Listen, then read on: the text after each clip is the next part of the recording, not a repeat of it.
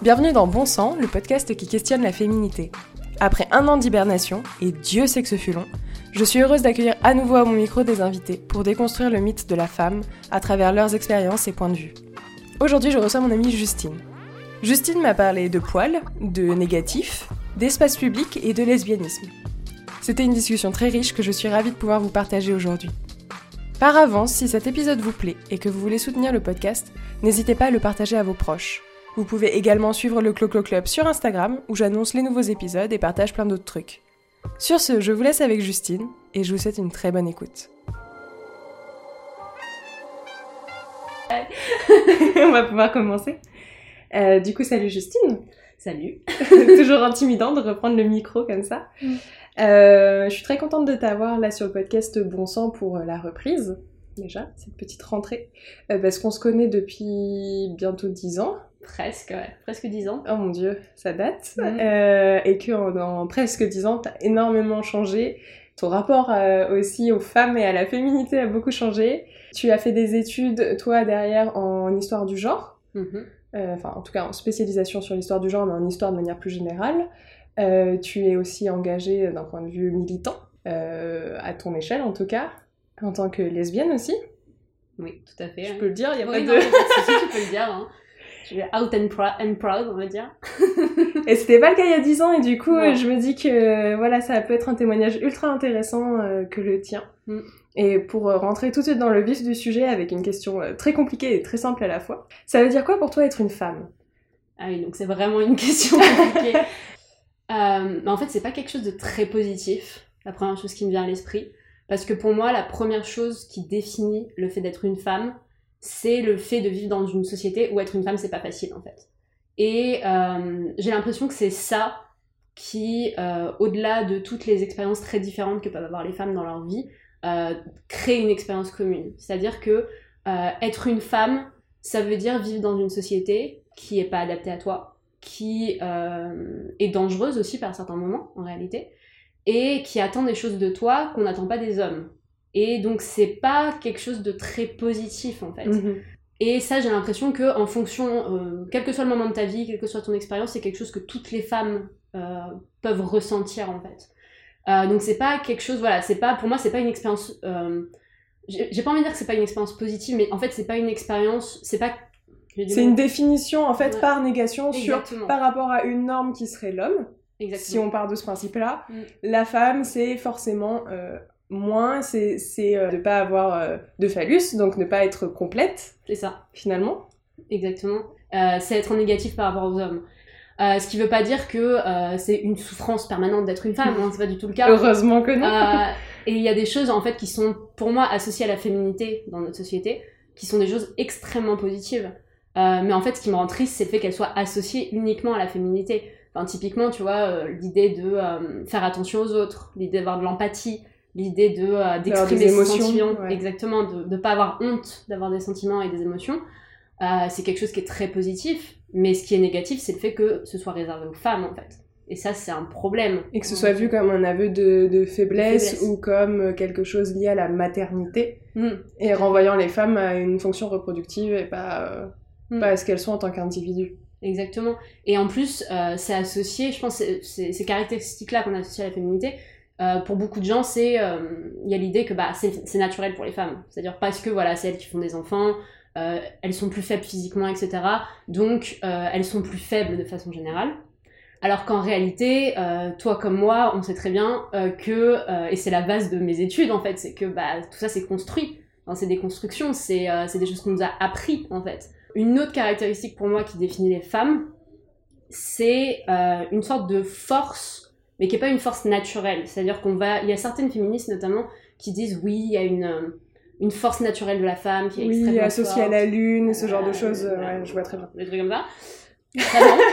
Euh, pour moi, ça, mais pas du tout. Si tu veux, je me sens pas particulièrement proche de Gaïa ou de la, ou de la Lune. Mais par contre, il y a une force qui est liée en fait à nos expériences. Mm. C'est-à-dire que quand t'es une femme, ben, ce que je disais, tu vois, c'est que t'as grandi, ou en tout cas t'as vécu pendant très longtemps avec euh, l'idée que la société dans laquelle tu vivais était dangereuse pour toi. Euh, et en même temps, on te dit, bah ouais, mais cette société, tu dois vivre dedans. Enfin, tu vois, l'espace public, il est dangereux pour les femmes, mais il faut aller dans l'espace public. faut faire Euh. avec et c'est à toi de faire attention, c'est à toi de, en tout cas, de prendre la responsabilité de Mm. ta propre mise en danger en fait. Exactement. Et du coup, pour moi, ça, ça mène à une, une force en fait que euh, certains, en tout cas les hommes, n'ont peut-être pas dans cette mesure. Ce qui m'a fait penser à ça, en fait, c'est un, à un moment où je me suis engueulée avec un collègue euh, parce que, euh, en gros, on parle, bon, c'est un sujet complètement différent, mais on parlait des réunions non mixtes. Mhm. Et euh, il me disait que lui, enfin voilà, il était contre les, les réunions non mixtes, alors que bah, moi je trouve que c'est une bonne chose, et j'ai essayé d'expliquer pourquoi.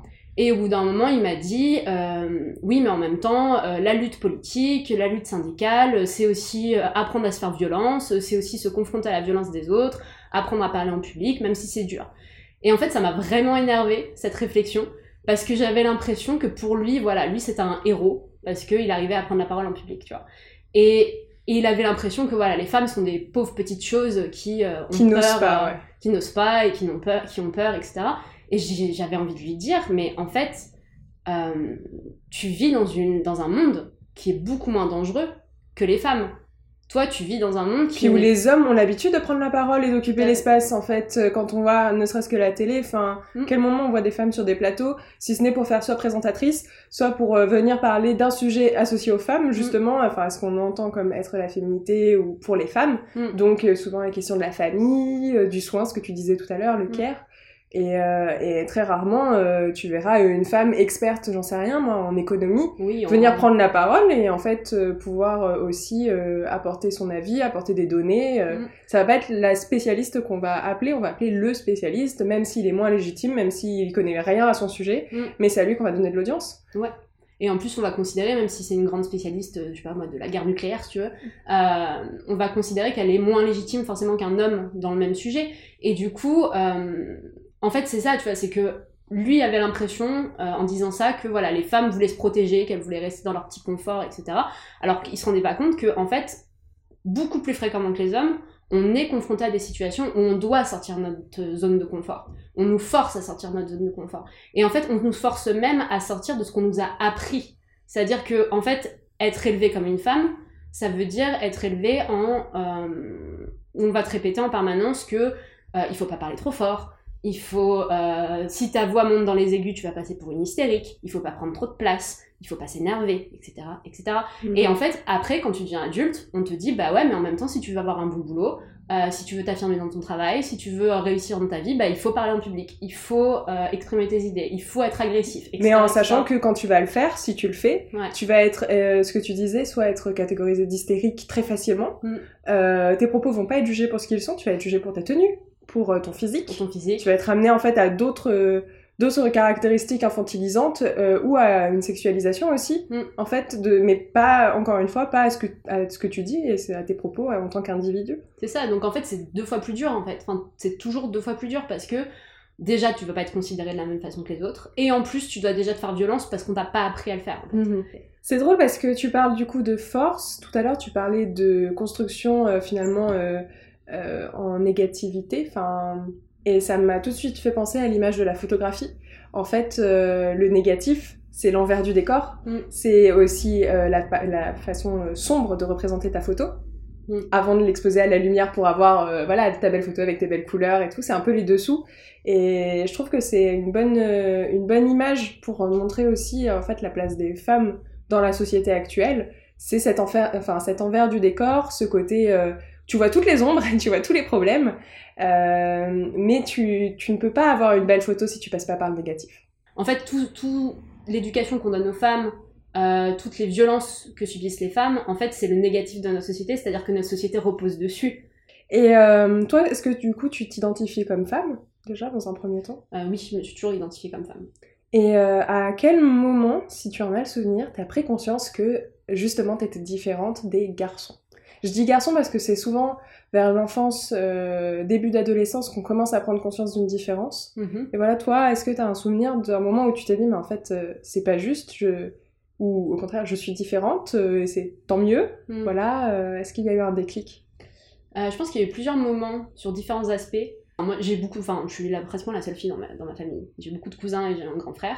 Et du coup, l'idée que voilà, quand on était petit, moi, il fallait que je fasse plus attention à mes fringues, par exemple, tu vois. Enfin, quand j'étais en primaire, euh, je pense que mon rapport à la féminité s'est plus construit aussi de façon négative, dans le sens où euh, j'avais l'impression...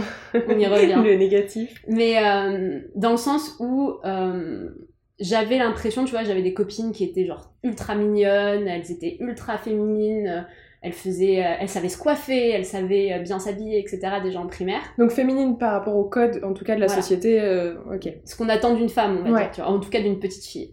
Et moi, j'avais l'impression euh, d'être trop grande, trop genre euh, maladroite, de euh, pas savoir me coiffer, de pas savoir me tenir, etc., etc. Et d'être tout le temps un peu trop, en fait, genre de, de pas rentrer dans cette case qu'on attendait de moi, d'être la petite fille mignonne, tu vois. Et donc, ouais, bon, après, j'étais très complexée aussi, et ça a duré très longtemps. Donc, il y avait ça. Et après, plus tard, il y a eu un autre moment, mais là où qui m'a fait me rendre compte d'un autre aspect de la féminité, qui est plus le rapport aux hommes et notamment aux hommes adultes, euh, c'est quand euh, la première fois que j'ai eu le droit d'aller à la fête de la musique toute seule. J'avais 14 ans. Et il faisait très très très chaud. Toute la journée j'avais été en short. Au moment de sortir pour aller rejoindre mes copains pour aller à la fête de la musique, ma mère m'a dit non, tu restes pas en short, tu mets un pantalon. Parce que tu vas rentrer tard le soir, euh, tu sais pas ce qui va. Enfin voilà, il y a des gens qui traînent, il y a des hommes qui traînent, etc. Il y a des gens qui boivent, donc c'est dangereux. Et je pense que c'est à ce moment-là que je me suis rendu compte que ah ouais, donc mon corps, en fait, enfin, je l'ai pas formulé, tu vois, mais il y a l'idée que mon corps, c'est un objet sexuel, en fait. Et c'est un objet sexuel pour les hommes, et même pour les hommes adultes. Et je pense que ça, ça a été un moment assez important dans le sens où ça te fait te rendre compte que t'as un corps. Ce qui est quelque chose que, enfin, qui a toujours été un peu fou pour moi, tu vois, l'idée que, ouais, bah, t'es un être humain, donc t'as un corps, et ton corps, il, il, se reflète dans le regard des autres, et les autres te voient, en fait. Euh, là, c'est un moment où tu dis, ok, donc... Euh, puis 14 ans, c'est assez violent parce que tout le monde n'est pas du tout euh, éveillé euh, sexuellement à cet âge-là, c'est super jeune. Et moi, ce que je trouve toujours aberrant, c'est qu'en fait, euh, on dit à des enfants, mm. à des préadolescents, à des petits adolescents, c'est pas des adultes une fois encore, on, les, on les, leur dit de se méfier justement des adultes d'un mm. point de vue sexuel. Donc on leur fait prendre conscience de manière ultra violente qu'ils sont objets de désir potentiellement, alors que eux en sont très très loin. Mm. Et enfin, on est quand même dans une société là-dessus. Euh, moi, c'est vraiment une réflexion que j'ai depuis un moment euh, et que je creuse un peu. Ce rapport, notamment pour les femmes, en fait, à un corps d'enfant, mm. une forme de pédophilie intégrée, enfin, mm. et, et, banalisée, qui, est, qui est horrible parce qu'on commence tout à se faire, je pense, euh, emmerder dans la rue vers ouais, 14-15 ans. Tout à fait, Au moment où on commence à être un peu formé, mais pas encore assez, où euh, tu es censé être vierge, du coup tu représentes euh, un idéal, quelque chose de la possession, encore une fois. Mm. Et enfin, je trouve ça extrêmement glauque. Donc, euh, ouais, je, je, je, je, je, suis pas surprise par la réaction de ta mère. Oui, bah, je comprends tout à fait, tu vois. Enfin, c'est ça aussi, c'est que je sais tout à fait pourquoi ma mère l'a fait. Le truc, c'est que, enfin voilà, nos mères, elles nous répètent euh, toutes, voilà, il faut faire attention, euh, ne porte pas une jupe, euh, rentre pas trop tard le soir, etc. Mais parce qu'elles s'inquiètent et elles connaissent le monde dans lequel on vit, tu vois. Donc, ça. du coup, elles reproduisent des choses qui sont pas forcément très woke ou très saines, parce que ça veut dire que c'est à toi de faire attention. Mais je comprends pourquoi elles le font, elles ont peur. Et, et le truc, en plus, c'est ce que, enfin, je, je reviens sur ce que tu disais euh, cette idée que euh, on commence à se faire emmerder quand on a 14-15 ans, euh, parce que le corps de début de puberté d'une femme, c'est un, un, corps attirant, c'est quelque chose qu'on retrouve dans tous les codes de féminité. ouais, totalement. Bah, le côté de rasez-vous la chatte, voilà, l'épilation, c'est symptomatique de ça. Mm l'épilation et tout à fait et puis la façon de s'habiller des fois également mm. euh, ce qu'on attend du comportement d'une femme aussi tu vois enfin le fait que euh, ouais c'est très infantilisant. c'est très infantilisant. Euh, on, on, apprend aux hommes à attendre une femme qui va être dépendante qui va être comme une enfant en fait quoi limite. Bah comme un objet enfin c'est un meuble. Moi je trouve qu'il y a vraiment cette notion de meuble. Mm. c'est parce que même les enfants dans une certaine euh, vision, une certaine construction aussi euh, de la famille, c'est vraiment euh, passer bah, des meubles, il faut qu'ils se tiennent sages, qu'il faut se taire, il faut obéir. Et en fait, euh, tout ce qui est émotion, libre arbitre est très peu pris en considération. Alors bien sûr, c'est vraiment des traits poussés mm. voilà, au max, et absolument pas toutes les familles pratiquent ça, bien, bien heureusement. Mm. Mais, mais c'est vrai que c'est une image qui est partagée, et c'est pas pour rien qu'on dit toujours les femmes et les enfants d'abord, quoi. C'est le même on les met dans le même paquet. on est tous dans le même bateau, quoi. Exactement. Et euh, du coup, là, on parlait de ton rapport euh, aussi aux hommes. Mais comme je le disais en introduction de ce podcast, et je vois ton petit sourire, euh, tu as fait ton coming out il y a quelques années maintenant. Mm. Et du coup, ça, moi, ça m'a amené une question. Est-ce que ton rapport à la féminité, à ce, à ce qu'est une femme finalement, il a changé aussi avec la découverte de ta sexualité ou absolument pas? Euh, oui, il a changé sur plusieurs aspects. Déjà sur mon rapport à mon propre corps. Ouais. Parce que, euh, en fait, le fait d'avoir des relations sexuelles avec d'autres femmes euh, m'a fait me rendre compte qu'il y avait certaines choses qui me complexaient, qui n'avaient aucun intérêt, en fait, quand tu es face à quelqu'un que tu trouves attirant. C'est-à-dire que, en fait, en étant une femme et en, en étant face à d'autres femmes, je voyais euh, objectivement, j'ai envie de dire, intellectuellement, ce qui pouvait les complexer dans leur corps. Parce que j'avais été dans cette situation, j'étais dans cette situation, je savais ce qu'on attendait d'elles physiquement, en fait. Et donc je voyais ce qui aurait, aurait pu les complexer, mais ça n'avait aucun impact sur le fait que j'étais attirée par elle. C'est-à-dire que je voyais que, voilà, bon, elle a un petit peu de ventre, par exemple, peut-être que ça la complexe, mais moi je trouve ça extrêmement sympa et extrêmement beau, tu vois. Et donc du coup, d'une certaine façon, ça m'a fait du bien dans mon rapport à mon propre corps, en me disant, mais si je trouve que cette fille qui en fait me ressemble de, par certains aspects est extrêmement belle, même Alors, si elle a belle aussi, quoi. ça veut dire que moi aussi en fait elle va me trouver belle et moi aussi euh, cet aspect-là de mon corps euh, est pas particulièrement repoussant, tu vois. Donc ça, ça m'a fait du bien déjà. Euh, ce qui a changé aussi beaucoup de choses, c'est le fait de commencer à, à sortir dans le milieu gay, en fait, enfin dans le milieu lesbien, à aller dans les boîtes, etc., dans les bars, parce qu'en en fait, tu te retrouves face à déjà des lieux où il y a pratiquement que des femmes, quand tu vas dans un bar lesbien, Ce qui est très rare. ce qui est très rare, ce qui est extrêmement rare, ce qui fait que le rapport à la drague est très différent, le rapport à ton corps est très différent. Et euh, en fait, tu as des femmes dans, euh, dans les bars gays, etc., qui ont un rapport complètement différent à leur féminité, qui vont l'exprimer de façon complètement différente. T'as, enfin voilà, il y a plein de catégories euh, chez les homosexuels et dans la communauté LGBTQ euh, qui sont pas toujours très suivies, enfin voilà, euh, qui sont un peu vieux même pour certains, tu vois, par exemple les femmes butch, euh, c'est les femmes qui sont euh, très masculines, très masculines, enfin qui l'expriment de qui C'est expriment- l'image stéréotypée qu'on a de la lesbienne camionneuse, quoi. C'est à peu près ça. C'est à peu près ça. Ok. Bah après, enfin, t'as les, t'as les femmes aussi, qui sont au contraire les femmes, les lesbiennes très féminines, etc. Et après, t'as des ca- catégories entre les deux, enfin voilà, c'est c'est très compliqué. Mais du coup, t'as une expression de genre qui est très différente. Euh, tu peux dans le même bar avoir des femmes qui sont genre ultra féminines, qui, euh, qui font super attention à comment elles s'habillent, qui vont se maquiller à mort, qui vont porter des talons hauts, etc. etc. Et à côté de ça, des meufs qui... euh, ont jamais mis de maquillage de leur vie, qui ont les cheveux ultra courts, euh, qui s'habillent euh, au rayon homme, enfin voilà, tu vois, des trucs comme ça. Qui n'en sont pas moins attirantes et, Et qui- féminines à leur manière, quoi. Et c'est ça, et en fait, Ouais. tu te rends compte que tous ces genres-là, toutes ces, toutes ces façons d'être féminines sont attirants, en fait, aussi. Et en même temps, petit bémol, tu te rends compte aussi que t'as beau être dans un milieu qui euh, est beaucoup plus ouvert sur certaines questions, il y a quand même des catégories, il y a quand même des attentes, il y a quand même des discriminations. C'est-à-dire que, enfin, moi, je me rappellerai toujours, je pense, de la première meuf que j'ai rencontrée euh, à la mutinerie, pour le citer, c'est-à-dire euh, le grand bar lesbien de Paris. Le premier rendez-vous qu'on a fait ensemble après qu'on soit rencontrés, elle m'avait dit, tu sais, moi, je pensais que t'étais la copine hétéro qui avait accompagné ses, ses copines à la mutinerie quand je t'ai vue. Je me disais, pourquoi? Ah, mais parce que t'étais en robe. Oui, parce que Euh. c'est vrai que, alors, c'est marrant que tu dises ça et de parler de, de, de catégories hautes par rapport au physique. Mais euh, c'est vrai que, bah, à titre personnel, moi, j'ai plusieurs amies lesbiennes, dont toi.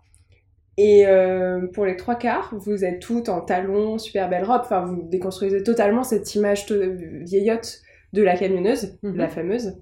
Euh, et même, vous êtes plus féminine que moi. Enfin, moi, je me suis toujours fait cette réflexion de dire, waouh, elles sont vachement plus féminines. Et euh, d'un point de vue d'un regard d'homme, vu que c'est souvent comme ça qu'on définit la féminité, Bien sûr. euh, vous rentrez vachement plus dans les codes de séduction des hommes que moi. Alors que c'est pas votre sexualité, donc je trouve ça justement ultra important de d'avoir aussi des, des femmes qui expriment leur féminité comme elles l'entendent, Mm. Euh, quitte à justement, tu disais les femmes, de le faire vraiment de manière euh, ultra dans les codes, Mm. mais parce que vous voulez réapproprier, Mm. et puis que vous montrez que vous n'êtes pas obligé d'aller vous couper les cheveux et porter des pantalons pour assumer qui vous êtes, en fait Pour être lesbienne, en que fait. vous vous Enfin, construisez vraiment pas par rapport au regard de l'homme, mais que Mm. pour autant, vous pouvez trouver ça très attirant d'être comme vous êtes là actuellement, Mm. sans avoir à renoncer à cette part de féminité. Mais en fait, c'est ça. Enfin, je trouve que tu, touches le doigt de- de- du, du problème. Mais parce que, en fait, euh, une des choses que. Enfin.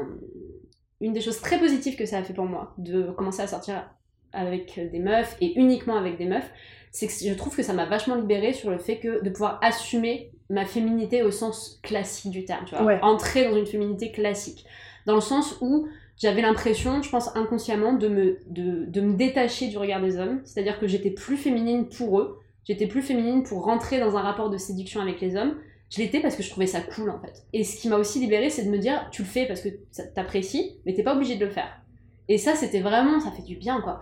Alors, quand tu vas, enfin, typiquement, tu vois, tu, encore une fois, si tu vas à la mutinerie, euh, et que t'as pas envie de t'épiler ce jour-là, parce que bah, t'as la flemme, ou euh, bah, force, tu te sens bien avec tes poils, mais qu'à côté de ça, tu veux mettre une robe, et que tu veux ultra te maquiller et mettre des talons, bah, tu peux. Et ça t'enlève une pression, en fait. Ouais, ça enlève une pression. Ça enlève la pression de se dire, il faut que je rentre complètement dans les codes, parce que c'est ce qu'on attend de moi. Après, ces fameux codes, tu vois, euh Personnellement, il y a eu une année où j'ai arrêté de me, de me raser. Mm. Décision de grosse remise en question d'absolument toute ma vie à ce moment-là et mon identité et tout ce que je voulais. Et notamment des codes de beauté aussi. Et puis parce que j'avais la flemme. Euh, ça, c'est la vraie raison. et souvent la raison. il faisait super chaud. Je crois que c'était justement en avril, il faisait très chaud et je suis sortie en robe. C'est la première fois que je mettais une robe de l'année. Et c'est ouais, au bout de 10 minutes dehors, je me suis rendu compte que je m'étais pas rasé les jambes Mm. et que j'étais sortie comme ça. Bah, personne m'a arrêté dans la rue pour me dire ah t'es dégueulasse et potentiellement ouais il y a une ou deux personnes qui ont dû ricaner dans leur coin euh, derrière mais en fait personne n'est venu me faire des réflexions et j'ai l'impression qu'il y a aussi ce truc intégré de dire, bah, ces fameux codes, si je les respecte pas, euh, tout de suite, il y a la police des mœurs qui va me tomber dessus. me faire brûler au bûcher. Alors que pas du tout, tout le monde s'en fout, en fait, tout le monde est en train de penser à autre chose et gère ces trucs. Et, euh, et, et, puis voilà, et que mm. après, bien sûr, quand t'es dans un rapport de séduction avec quelqu'un, euh, là, la petite remarque désagréable peut arriver, mais dans ce cas-là, enfin je pense que bon, ça, ça, vaut pour toutes les deux. On est suffisamment déconstruite pour envoyer chier la personne en question euh, si elle n'est pas contente. Mais, mais voilà, c'est quelqu'un qui me reproche de pas être épilé. Je pense que le date va être très vite. Voilà. Comment dire? C'est chiant à faire, voilà, très clairement. Mais euh, mais ouais, je, je, trouve qu'il y a un peu ce côté. Euh, des, les fameux codes justement qu'on enfin, on se met cette pression tout seul complètement mais parce en fait on les a intégrés et je pense que et t'as raison, en réalité, enfin, personne va t'arrêter dans la rue pour te dire, mais enfin, mademoiselle, vous êtes dégueulasse, là, vous êtes pas épilé les jambes, tu vois. Bien sûr que non. C'est tellement intégré dans ta tête. Enfin, moi, sur les poils, tu vois, les poils, ça a toujours été un gros complexe pour moi. Parce que je suis très pâle, en plus, j'ai les cheveux bruns, donc j'ai les poils noirs, et du coup, ils se voient bien, tu vois. Et depuis que j'ai. Euh, je m'épile depuis que j'ai 12 ans, quoi. Parce que euh, vraiment, je me sentais pas à l'aise. Euh, je pense qu'entre mes 10 ans et mes 13 ans, j'ai pas mis une seule fois une jupe, même en plein été, parce que je voulais pas montrer mes jambes sans m'épiler, quoi. Et une fois que j'ai commencé à m'épiler, j'ai recommencé à mettre des robes. Mais euh, du coup, c'est vraiment un truc qui est très ancré pour moi. Et c'est vrai que j'ai beaucoup de mal, même encore maintenant, à me dire Mais en fait, tu sais quoi? Sors dans la rue avec tes, tes jambes à l'air et euh, tes poils et tu, ça va bien se passer, tu vois. Non, mais en fait, c'est important que tu les, que aies assimilé que toi, outre le fait que c'était une pression construite, mm. c'était aussi ta vision de toi-même qui fait que tu te trouves pas bien comme ça, que tu te sens mal comme ça. Mm. Et dans ce cas, te raser devient un choix. Oui, aussi. Donc, euh, effectivement, quand tu auras passé le stade de c'est un choix, mais quand je le fais pas, c'est pas la mort non plus, hmm. c'est encore mieux, c'est encore plus libérateur. Mais je pense que c'est important d'arriver à le déconstruire, effectivement, et à se dire bah, si c'est ma vision de l'esthétique, c'est cool. Hmm. Par contre, si c'est une pression et que j'ai peur du regard des autres en permanence, et pas juste moi, je me sens pas bien, mais j'ai peur d'une remarque, hmm. là, il y a un problème. Il y a un vrai problème dans ce rapport au corps, finalement. Oui, et c'est en fait c'est le stade qui est difficile à passer, tu vois. Et du coup, ouais, le fait, je pense, pour revenir à ce que je disais, le fait de, euh, de sortir avec des, des meufs, en fait, ça m'a fait du bien là-dessus parce que j'ai rencontré des femmes que je trouvais extrêmement jolies, extrêmement attirantes, qui s'épilaient pas, par exemple. Et je me suis dit, mais en fait, elle est trop bien, tu vois. Enfin, j'ai. Euh, voilà. Euh, Puis ça t'empêche pas d'y aller, quoi. voilà, faisons des bébés ensemble, tu vois, si on peut. mais bon, c'est un peu plus compliqué. Ouais, j'allais dire, vraiment, c'est pas la meilleure partie, hein, la partie paperasse, mais euh, ouais. Non, mais voilà. Et une autre chose euh, à laquelle je suis en train de penser sur euh, ce que ça a changé pour moi de commencer à sortir avec des meufs sur ma féminité, c'est le rapport aux hommes, encore une fois. Dans le sens où j'ai l'impression, tu vois ce que tu disais tout à l'heure sur le fait que toi, t'as l'impression quand t'es face à un homme qu'on est, voilà, on est deux individus qui, on va s'entendre et il y a rien derrière. Et moi, et ça c'était hors podcast, juste petite parenthèse, parce qu'on discute aussi en dehors, voilà, ça, on, est amis, on est amis dans la vraie vie. euh, et du coup, je trouve que le fait euh, d'être clair avec moi-même du fait que j'ai pas envie de sortir avec des hommes, ça, euh, ça facilite mes relations avec les Ça hommes. fluidifie vachement les rapports. Ça fluidifie énormément les rapports avec les hommes. Parce qu'il n'y a pas cette ambiguïté, en fait. Il n'y a pas ce truc. Alors, pour eux, peut-être qu'il y a au début, parce qu'ils savent pas, tu vois. Bah, c'est pas écrit sur ma tête que je suis lesbienne. Mais. J'imagine. Un petit panneau clignotant, tu sais que tu peux activer que quand t'es dans une situation un peu bizarre, devant une, voilà, une femme qui te plaît ou devant un mec un peu Ouais. relou, de pouvoir bien le faire clignoter pour bien faire passer le message. Ouais, c'est ça. Mais du coup, pour eux, il peut y avoir l'ambiguïté. Mais en même temps, du coup, je me rends compte qu'avec la plupart des hommes que je rencontre, en tout cas les gens de mon âge, etc., les gens où je sais qu'il n'y a pas trop de risque que ce soit des connards homophobes, je vais essayer de le mettre dans la conversation très rapidement, tu vois, en mode. Je suis pas intéressée en fait. Genre, t'es un mec super sympa, hein, genre, on peut être amis et je suis très contente de parler avec toi, mais euh, te fais pas d'idée.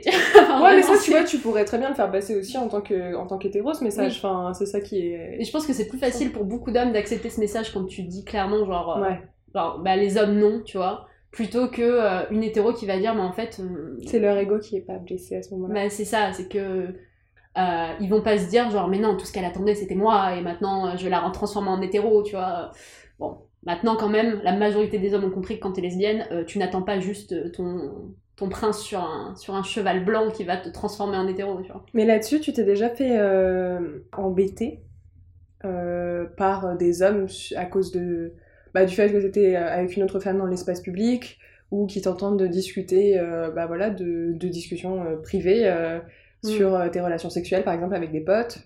Ça t'est déjà arrivé? Ça m'est arrivé une fois euh, avec une fille avec qui je sortais à l'époque. Euh, on était, il était assez tard et on attendait le bus pour rentrer.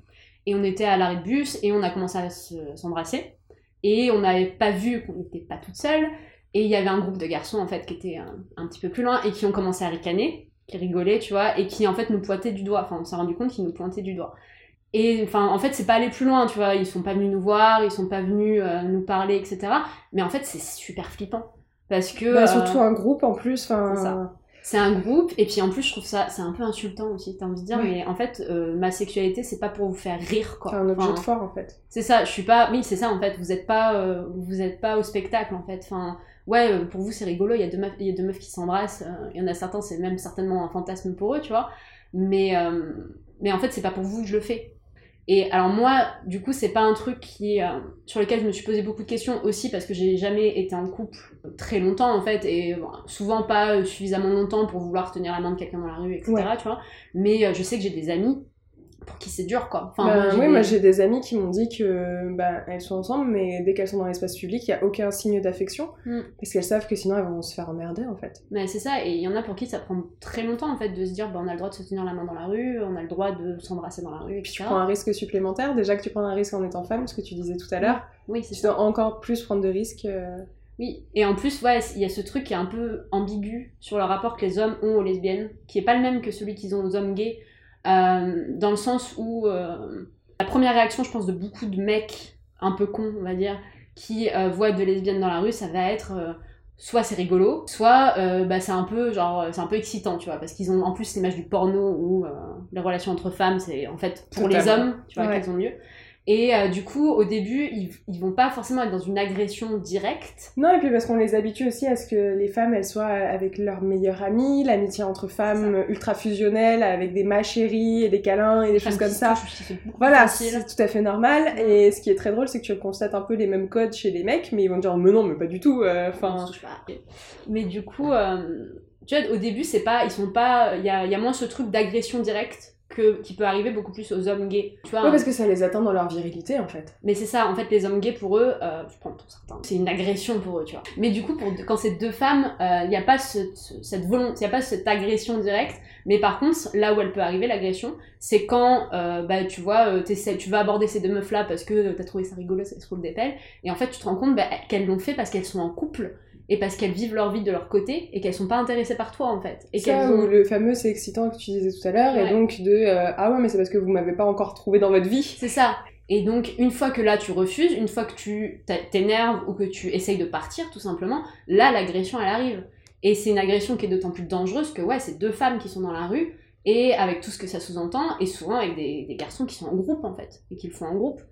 Euh, Mais c'est les mêmes codes d'agression de toute façon que le harcèlement de rue classique Exactement. de euh, t'es belle et puis cinq minutes après t'es une pute ou t'es moche. Et tu dis mais je croyais que tu me trouvais belle au début, donc ça. en fait on a un petit souci de compréhension. Mais en fait, mais c'est pareil, tu vois, c'est ça, c'est que deux meufs qui s'embrassent, c'est excitant au début, mais en fait, quand tu te rends compte que bah, elles s'embrassent pour elles et pas pour t'exciter toi et qu'elles s'en foutent de ta gueule, bah là, ça devient agaçant, quoi. Et en fait, ça devient des putes et ça devient des, des salopes et. euh, Parce que t'es pas le centre de leur petit monde. t'es plus le centre de leur monde, exactement. Et c'est pour ça aussi que, euh, ça c'est un truc dont je parle souvent avec certaines de mes amies, euh, la Gay Pride, c'est un moment mais tellement important. Parce que vraiment ce moment où t'as le droit d'être complètement toi, c'est tellement... Et le faire dans la rue, tu vas être au milieu de la rue et les gens qui t'applaudissent sur le côté pour être qui tu es. Là, d'un t'as une vraie fierté, justement, c'est Ah. pas pour rien que ça s'appelle comme ça. Mais c'est vraiment, c'est la fierté, quoi. C'est le, le fait d'avoir le droit d'être fier. De pas juste avoir le droit de ne pas avoir honte ou ne avoir le droit de pas avoir peur. C'est avoir le droit d'être fier de ce que tu es, quoi. Et il y a un autre truc aussi, d'ailleurs, ça me fait penser sur euh, la féminité, parce que c'est quand même le thème euh, du podcast. C'est un des thèmes, c'est un prétexte pour parler de plein de trucs. Ok. Mais ça m'y fait penser parce que euh, je trouve que justement, à la Pride, c'est un des moments où je suis plus à l'aise avec mon corps, en fait. Parce que euh, tu, il fait, en général, il fait très très chaud. Ouais. C'est toujours fin juin. Les deux dernières années, il faisait genre 40 degrés pratiquement à C'est bon prétexte pour mettre des tenues extravagantes, euh, ultra court. courtes. Ouais, la- ça. la ma- la- tu vas te retrouver au milieu, enfin, au bout d'un moment, euh, tu vas te retrouver au milieu de gens qui ont enlevé le haut. Enfin, la moitié des gens autour de toi vont avoir enlevé le haut et t'es en mode, mais pourquoi moi je le garde? Allez, c'est bon. Et et il y a, enfin, ouais, en fait, c'est c'est ultra libérateur sur le rapport au corps, sur le rapport à, à ton physique, euh, à plein de choses en fait. Euh, je sais, oui, donc je sais que je rentre pas dans les codes de euh, ce qu'on attend d'une lesbienne en- quand on pense lesbienne, tu vois. Et euh, ce que même certaines lesbiennes attendent d'une lesbienne. C'est-à-dire qu'il y a quand même ce truc de t'es sûr que t'es pas une hétéro refoulée, tu vois, un petit peu.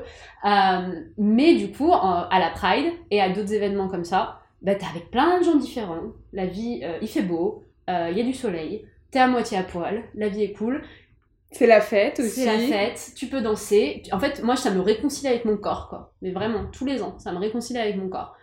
Et du coup, la Gay Pride, ça se passe dans l'espace public et ça m'amène euh, euh, à un autre sujet qui te concerne, puisque euh, c'est grâce à toi que j'ai fait mes premières manifs, C'est vrai. féministes qui plus est. Mhm.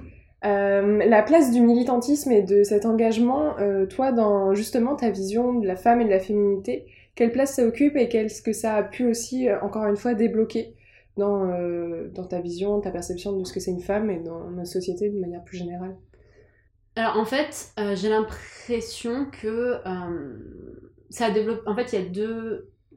Je vais y arriver. Il y a deux aspects en fait de mon rapport à la féminité. Il y a un aspect qui est très, enfin personnel et qui a évolué tout seul, et il y a un aspect très théorique de ce que ça veut dire être une femme, ce que ça veut dire être féminine, etc., etc. Et ça, c'est quelque chose que, que j'ai développé grâce au féminisme. En lisant des livres, etc., en, en voyant euh, quelles approches tu pouvais avoir à ça. Mhm. Je pense que ça m'a débloqué sur certains aspects dans le fait, euh, par exemple, de euh, justement de comprendre que beaucoup des, des, des- des complexes que j'avais, que beaucoup des choses qu'on attendait de moi, c'était des constructions. C'est-à-dire que il y a rien de naturel dedans. Que si tu rentres pas complètement dedans, bah, c'est pas parce que t'es anormal, tu vois. C'est simplement parce que bah, toi ça te correspond pas et que du coup c'est plus violent pour toi de rentrer dedans. Euh, et tout ça, ça m'a beaucoup aidé, et notamment, alors plus que le militantisme en réalité, ce qui m'a beaucoup aidé là-dessus, c'est le fait d'étudier, euh, de faire des études de genre. Parce que euh, une des premières choses que, quand j'ai commencé à, mon master et qu'on a commencé à parler d'études de genre, une des premières choses qu'on avait lues, c'était Judith Butler, Le trouble dans le genre Ouais. qui est Judith Butler, elle développe notamment l'idée de performativité du genre. Et euh, donc elle dit que en gros, euh, les normes de genre, euh, c'est quelque chose qu'on performe au quotidien parce qu'on les a intégrées inconsciemment, on les connaît et on les performe, mais en fait on les performe de façon différente en fonction de la situation. On essaye de faire en sorte d'être le plus en sécurité possible et aussi d'être d'avoir la situation qui va le plus nous apporter en fait Par rapport au groupe. Par rapport fois. au groupe dans lequel on est, par rapport à la situation dans laquelle on est, etc. etc. Et euh, ce qu'elle dit aussi, du coup, c'est que en réalité, même si euh, les femmes euh, subissent des discriminations à cause des normes de genre, elles participent aussi à la, la reproduction en fait de ces normes. Premièrement parce qu'on on leur a appris à le faire, mais aussi parce que certaines leur profitent d'une certaine Oui, façon. ouais, ouais.